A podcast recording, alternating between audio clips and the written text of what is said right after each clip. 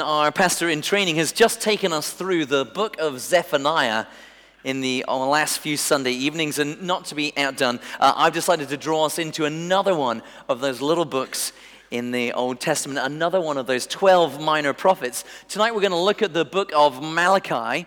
Uh, it's a small one, but thankfully it is an easier one to find because it is the very last book of the Old Testament. So if you want to find it, find the Gospel of Matthew and just go one page back, and you've got Malachi. But before we read Malachi, can I just give you 20 seconds of context?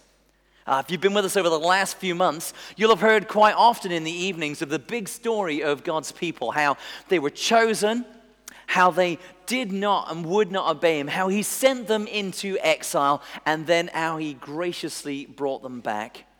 We were reading um, weeks and weeks ago the story of Nehemiah and how he led the rebuilding of the walls to this people who had returned.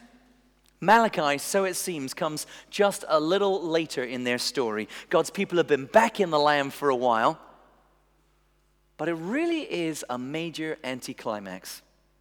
There, there are some exciting moments. They, they finish rebuilding the city wall in just 52 days. There's great rejoicing. Uh, they relay the foundations for the temple and rebuild it. There is great rejoicing mixed with tears at how feeble it is compared to the previous glorious temple. Israel's a million miles from the glorious kingdom it once was. How the worship's going on in the temple thanks to Ezra, but even a casual observer might say that they were just going through the motions, that their heart wasn't really in it, and perhaps, perhaps we should have some sympathy for them. Doesn't it look a bit like God has let the side down? Oh, we have the benefit of perspective. We can look back and see what was coming next. But you have to feel a bit for them living in that dip of hundreds of years of this apparent dead end. That's where we are. And that's where God speaks. So come with me to Malachi chapter 1 and let's listen together. We're going to take it in a couple of chunks and let me pray. Father God, as we approach your living and active word, Please, tonight, would you make it living and active by your Holy Spirit? Please, Lord, use me, work in our hearts to accomplish what is pleasing to you. Might your word be that powerful thing you tell it is, which smashes rocks. Might our hearts of stone be broken again by your powerful word. Amen. So, Malachi chapter 1. A prophecy. The word of the Lord to Israel through Malachi. I have loved you, says the Lord. But you ask, How have you loved us? Was not Esau Jacob's brother, declares the Lord? Yet I have loved Jacob but Esau I have hated, and I have turned his hill country into a wasteland, and left his inheritance to the desert jackals. Uh, Edom might say, Though we've been crushed, we will rebuild the ruins. But this is what the Lord Almighty says Oh, they may build, but I will demolish. They'll be called the wicked land. Are people always under the wrath of God you will see it with your own eyes and say, Great is the Lord, oh, even beyond the borders of Israel. And we're going to stop there for a moment.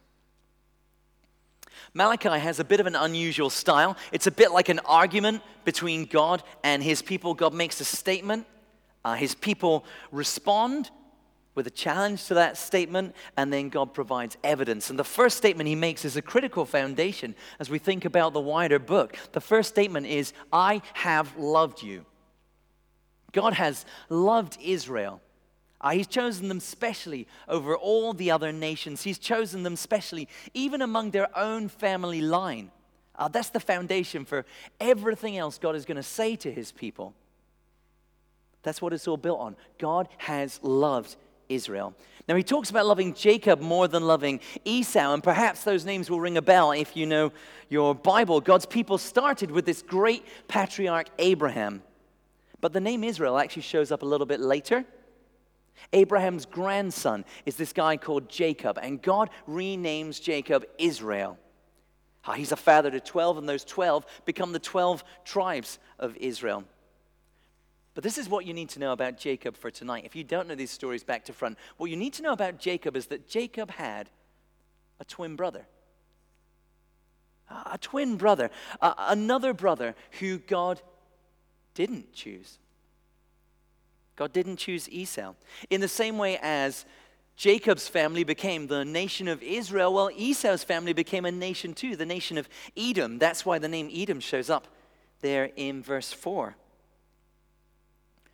Now, the idea of God choosing some people and not others, or even choosing one twin and not another, speaking of somebody who has twins, that's a very challenging idea for us there's a danger we can get all uppity and we can think, well, that's not very fair, like we would do a better job of being fair than God would.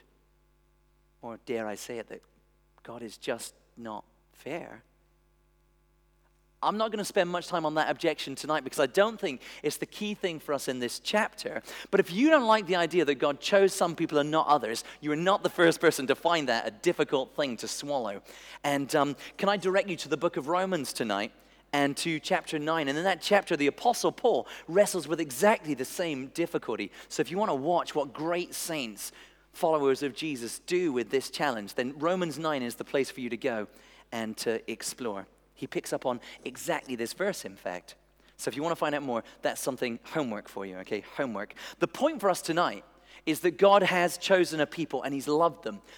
Israel could look back through their history through their nation's history, and they could see again and again and again that God had poured out his love towards them, that he had delivered them gloriously from Egypt through the plagues, through opening a whole sea, that he had carried them alive through a desert wilderness for 40 years, that he had given them a promised land. They had so many things they could look back on. But the text here points them to a different set of evidence. Uh, the simple fact that they had survived while others pass away. Even those close to them. You see, the people of Israel had continued as a people. Oh, sure, it hadn't gone well. The northern kingdoms were destroyed by the great empire of Assyria.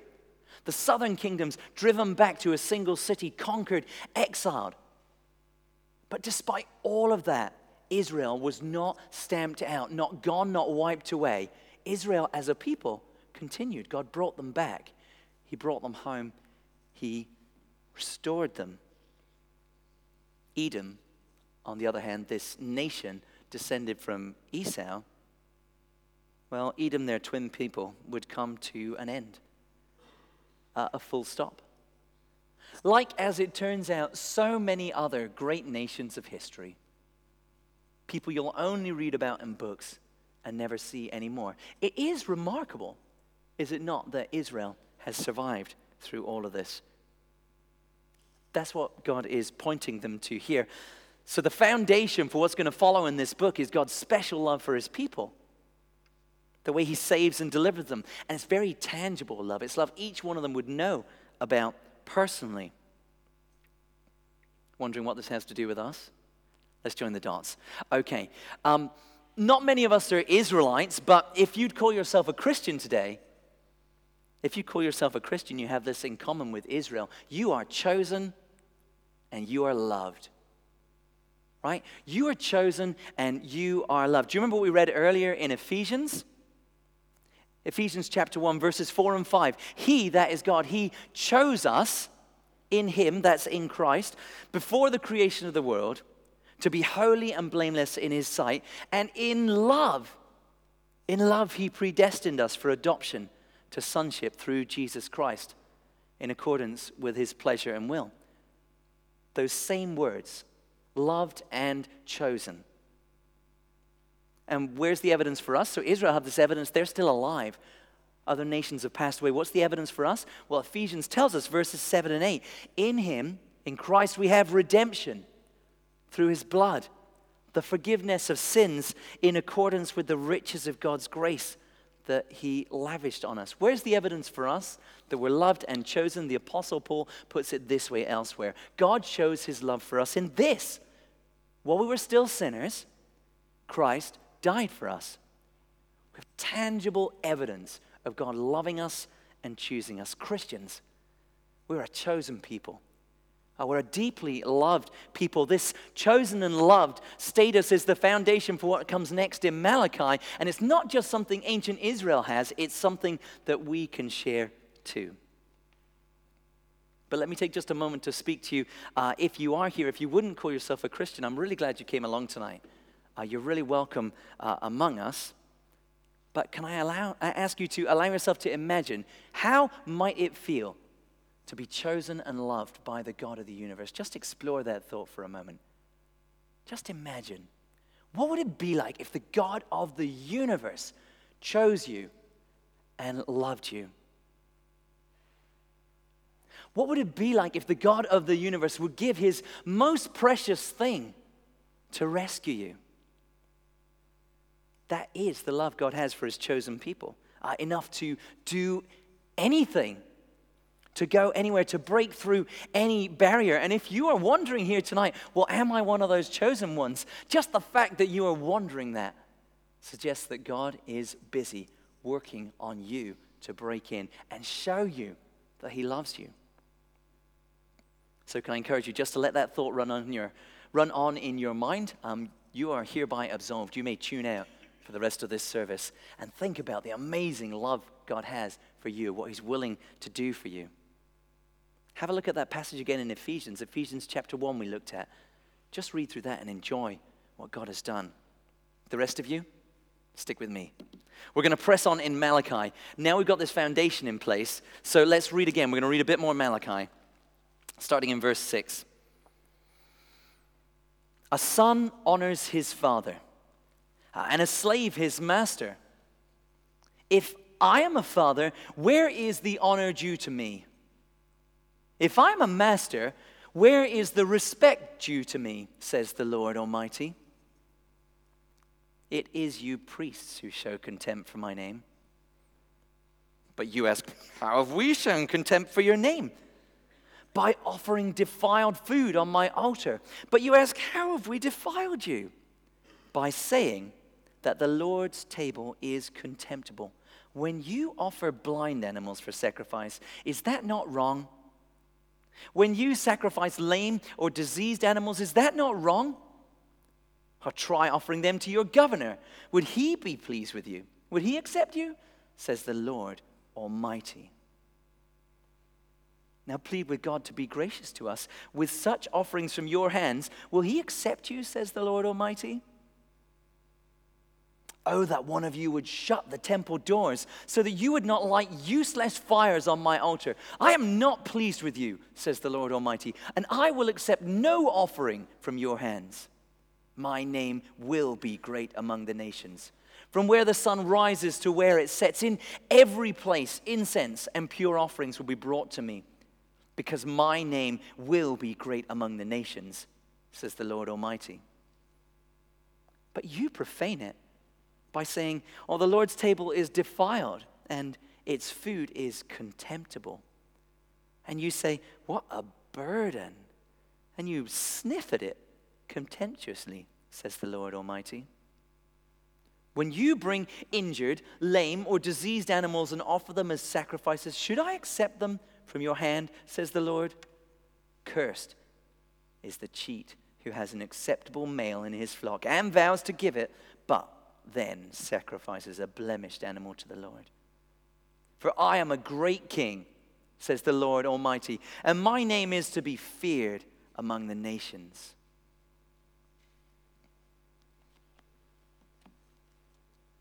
Sharp words, aren't they?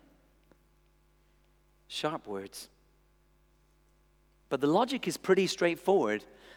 Malachi addresses the priest. You see that in the middle of verse 6? It's like an extra long verse, verse 6. But in the middle, it is you priests who show contempt for my name.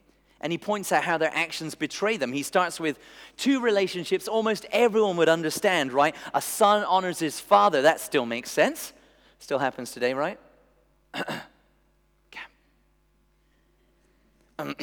a, a slave honors his master, or today we might say a worker honors his boss, or a student should honor his teachers. Well, that, that happens somewhat perhaps slightly more in some industries than others, but, but it happens a bit. You can see the pattern, you get the picture. If the big, big, big boss of your company suddenly shows up in your office and says, I would like you to work on this project, Oh, you get going on it, don't you? You're probably going to drop everything and get on with that thing. If, if you had a great teacher, if you had a world class teacher, you, you'd listen carefully to what they said. If you didn't agree, you'd probably at least think for a moment about whether it was you rather than the teacher who had it wrong. So, this, this pattern of honoring people still makes some sense in our world. Well, God turns the tables. He says, Fine, well, you call me your father. Uh, you call me your master or Lord. Well, where is the honor? You understand how these relationships work. You say you understand how these relationships work. You show you understand how these relationships Where? Where is it? Why aren't you doing this right? In your relationship with me, I am your perfect father. I am your perfect master and we look at how it is they're not showing the honor. They act all innocent. They're like a kid caught with his hand in the biscuit tin. Who, me? What do you mean, no honor? I'm honoring you. So he accuses them of sloppy, of second rate animal sacrifices, not giving up the prime specimens, which are the ones they're meant to, popping in the, the dregs instead, you know, the sheep with the slightly dubious leg, or the three legged one, obviously, um, which I've heard of in our midst. Um, if you're thinking, Animal sacrifice. Okay, that's cool. I want you just for a moment to remember that everyone out there in the street is thinking, what is this animal sacrifice thing? That's really weird. What's going on? It's something that's quite intuitively, I think, revolting nowadays to most people. So we've got to think a bit about what's going on with animal sacrifice so we can process this and bring this into our world. Um, I think we can get a bit of a sense for animal sacrifice by winding back to the very first animal sacrifices people make anywhere in the Bible. And these are back in Genesis chapter 4. Um, two guys, Cain and Abel, um, two brothers, a farmer and a shepherd. The farmer offers some of his crops, the shepherd offers some of his flocks. Now, what's going on with this sacrifice thing? what we're seeing with them making those sacrifices is a recognition of God's providence. Uh, their productivity, the farmer, the shepherd, is only possible, only possible because God was at work. Effectively, they're giving back to God some of what He gave to them in the first place. Right? Cain, the farmer guy, did not make the crops grow. He knows that very, very well. Sure, he planted them. Perhaps he weeded them if he was diligent, but he didn't make them grow by himself he is unable to achieve anything. And so, in a way, everything that comes up from the ground belongs to God, and he gives some of that back. It's the same for Abel, the shepherd guy, right? He protects the lambs from wild creatures. Sure, he does. He fights them off. He leads them beside water. He makes them get some pasture, but he couldn't make them multiply. Now, he knew that. He recognizes he's unable to produce things in himself. Everything that results from his work belongs to God. Without God, he would have nothing. So he gives some of it back. Now, that's some of what's going on with animal sacrifice in the Bible. Uh, a recognition that productivity, that fruitfulness in labor is really God's doing. Uh, it's more obvious if you're a shepherd or a farmer, right? But still, for any of us, if you're able to accomplish anything, that is because God is at work. That make a bit of sense, perhaps, of what's going on here with these sacrifices. Now, I know there are other classes of sacrifice. Don't worry, I haven't forgotten that. We'll come back to that in a minute. God is meant to get the best of what is given. So, recognition that without Him, they wouldn't have just a little bit, they'd have none at all if God wasn't at work. So, He gets the firstborn lamb, He gets the first fruits of the harvest. And instead, what He's actually getting here in Malachi is the leftovers, the remnants now, it's not that God finds firstborns more tasty than other ones. That's not what's going on at all. It's the heart behind the sacrifice that matters. That's why it's the best that should be given. But they're not just doing the leftovers and the remnants, it's worse than that. Look at verse 13. And you say, What a burden. And you sniff at it contemptuously. They're saying, What a hassle it is to have to give some of this back to God. What a hassle. What a, what a drag for me to have to give some of my flock up. They're, they're sniffing at it.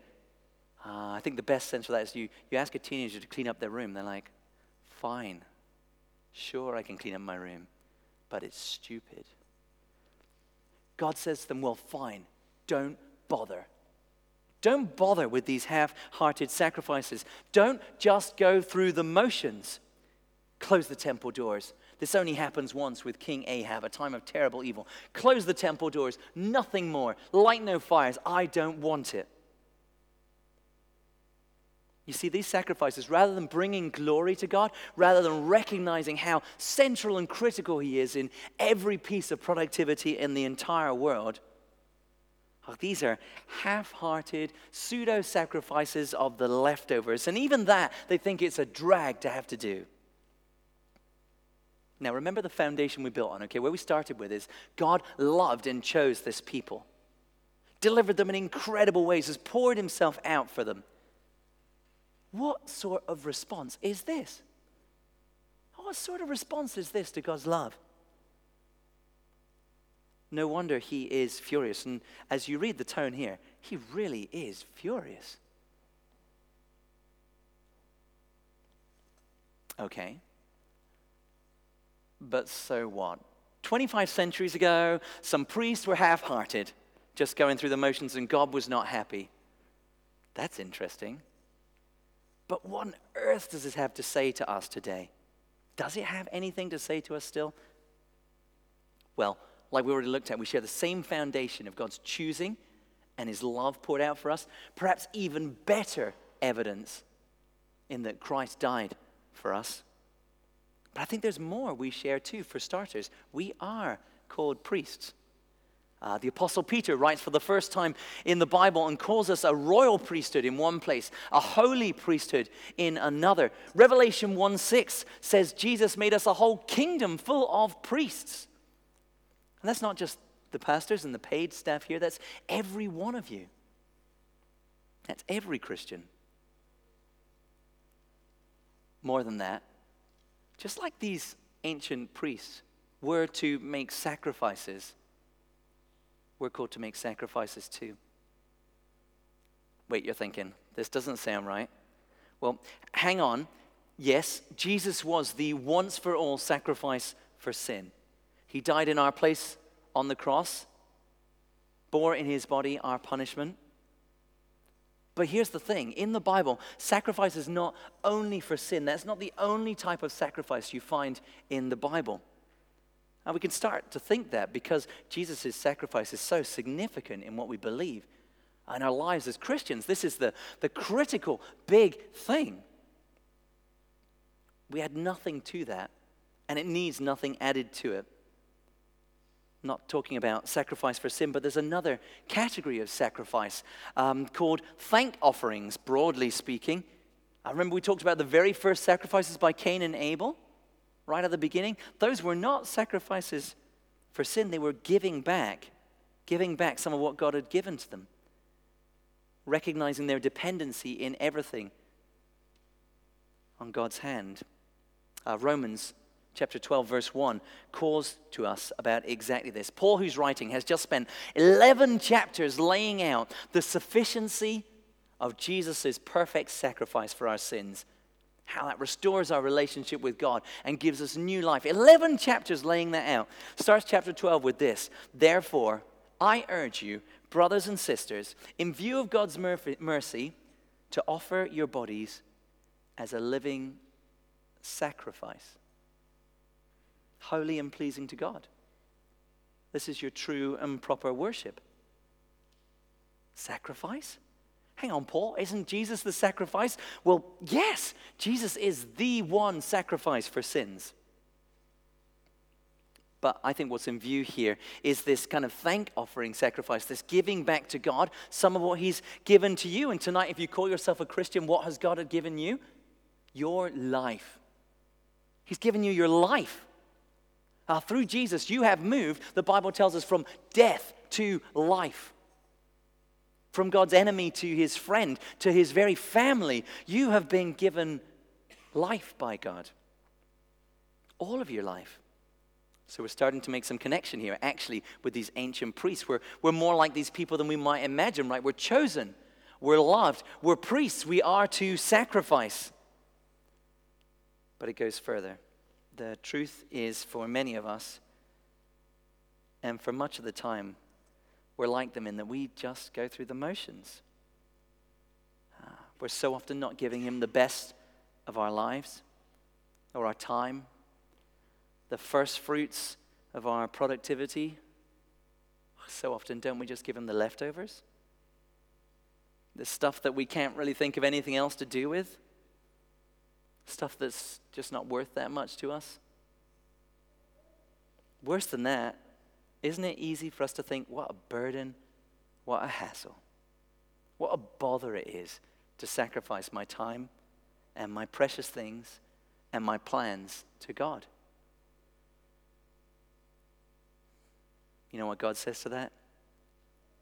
He says, try it on your boss. Try it on your boss. Try it on your teacher. Imagine for a moment what it would be like to give your boss just your leftovers the same level of effort and sacrifice you give to God. A few minutes here and there, nothing too costly, just a bit of time before I go to sleep. Yeah, I'll be in work tomorrow from 11 until 11:05 p.m., half asleep. Will that be okay? What would your boss say to work like that? If you're at uni, how are you going to get on in your degree if you're willing to give it 15 minutes every morning when you're half asleep? And what does it teach the world around us when we live these lives that look so half hearted? When we give God the leftovers? Are we teaching them the truth about who God is, about what He's done, about how valuable and significant that is to us? Aren't we, in fact, teaching them this whole Christianity thing? It's just a hassle. God, just not that important to me. If you were with us this morning, that's the one talent servant right there, isn't it? This whole servant thing is a drag. I never wanted to be a servant anyway. If I could just get this talent out of my hands and into the ground, I can get on with my own stuff. And the irony of that sort of half hearted devotion, which is very easy to practice, trying to squeeze God into as small a corner as possible, get away with as little as possible, just enough to tick the box. Well, the irony is that is a waste of time. That's a total waste of time because a half hearted sacrifice is ultimately no sacrifice at all. Here, God rejects it. Close the doors. Don't bother lighting the fire. If that's what you're going to bring, don't bother.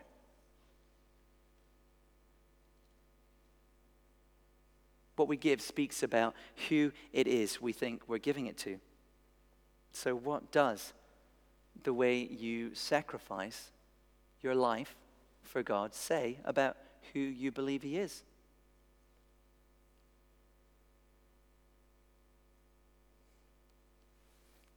I want to take a few more minutes just to help us get practical and think about what does it really look like to offer ourselves as a sacrifice towards God? And to help us with that, we've got to ask what is it meant to do, right? Why does he want this sacrifice from us in the first place? Time for a bit of detective work. So I want you to pick up Malachi again. And I want to know how many times does God's name come up in Malachi chapter 1? It's not that long a chapter. How many times does God's name come up?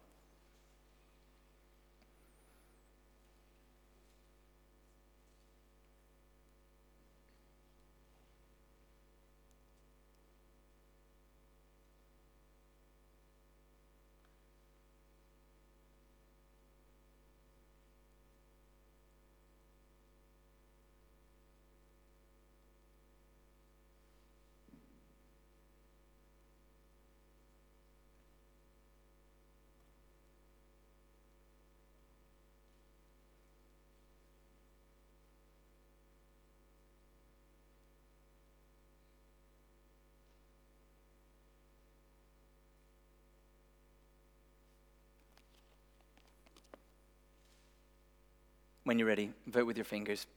How many times does God's name come up in Malachi chapter 1?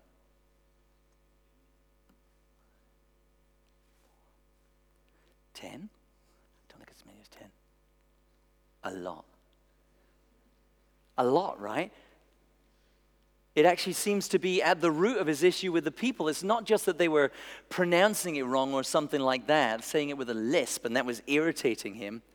Uh, when God talks about his name here, what it signifies is his reputation, uh, his character, his fame, his renown. That's what the issue is. That's what matters to God in this. The reason God chose Israel, the reason he loved them, the reason he poured himself out for them was for his glory. His fame. We find this again and again as we read through the story of Israel. That's what their purpose was. That's the purpose they're failing here. That's what Malachi calls them out on. You are bringing disgrace to my name rather than glory, but my name will be great. Let me draw the line back to us again. If you remember that Ephesians reading, to the praise of his glorious grace is the echoing refrain throughout that reading. To the praise of his glorious grace. God's glory is the end game. It's the purpose, it's the reason he chose you and loves you, is for his glory. That's the reason God is looking for us to give our whole selves back to him, is for his glory. That's what our sacrificing our lives is meant to do. It's meant to bring God glory. And how do we make a sacrifice that brings God glory? In response to his love and choosing? How do we actually give ourselves in pursuit of God's glory? This one shouldn't be hard if you've been at Charlotte Chapel for a while. The writing is, as they say, on the wall, just out there, in fact. Let me remind you of our vision statement as a church. Why do we exist? To glorify God by making disciples of all nations. That's our church vision. We glorify God by, by making disciples of all nations. If you had any questions about how it is you could sacrifice your life in pursuit of God's glory, there's your answer. Making disciples. That's the key way we pursue God's glory. Now, how do we do that with the whole of ourselves linked? Sometimes we think of our life as a bit like a, a massive pie chart, right? And it's got all these different wedges in it. It's got, the, it's got the work wedge, typically quite big for some of us, right? It's got the sleeping wedge, got to sleep, quite big, that one now and then. It's got the eating wedge. Uh, it's got the family time wedge. It's got the chillax and Netflix wedge. It's got all these different wedges in it. And somewhere in there is this kind of glorifying God wedge or this making disciples wedge. And we can think our big goal is to just kind of grow that wedge, make it fatter and fatter by squeezing everything else out. But isn't that only going to ever take us so far? I mean, most of us are still going to have to work some of the time, whether we get paid or not for it. And we're not going to cope that long if we squeeze out every ounce of recreation from our lives. And eating faster, what's that going to do? It's going to give me indigestion. Sleeping less, just going to get really cranky. So how do we give God the whole of our lives? We can't make that pie chart slice the whole thing. I want to give you another way to picture our lives. Imagine like a tree trunk. Like a tree trunk. A tree trunk is really just a tree wrapped up in more tree with more tree, and extra tree on the outside with tree and tree and tree and tree.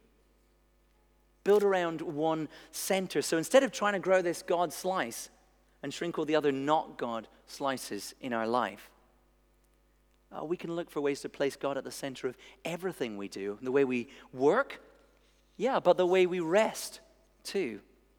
Uh, the way we enjoy pleasure, the way we perform our duty.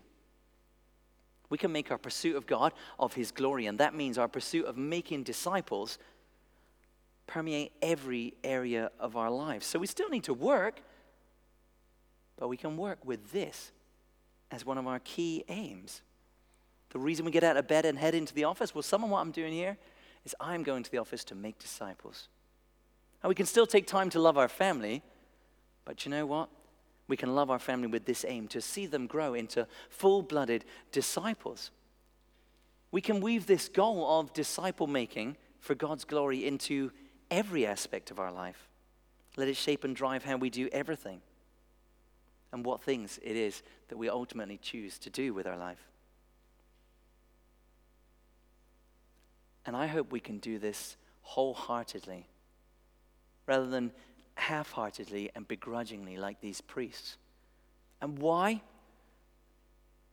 Out of devotion in response, not out of lifeless, dead duty. Not giving you a set of boxes to tick, but a way to show your love to God. That verse we used from Romans 12, okay? Giving your lives as a sacrifice. It reminds us of exactly this. It starts with, in view of God's mercy. In view of God's mercy, that's the, the power and the drive.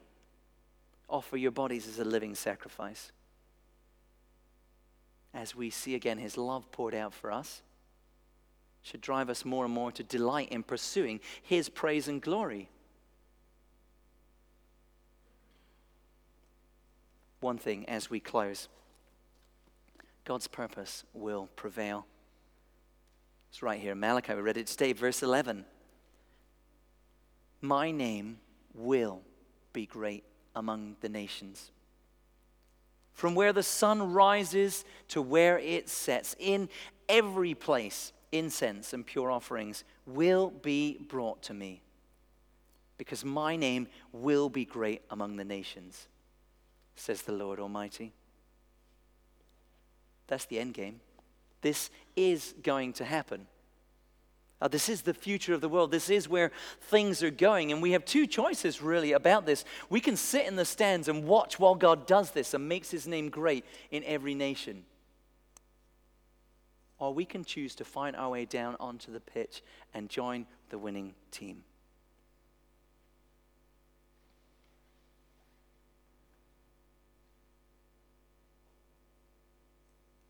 So I want to encourage you to go and make disciples to the glory of God, giving your lives as a sacrifice in view of God's mercy.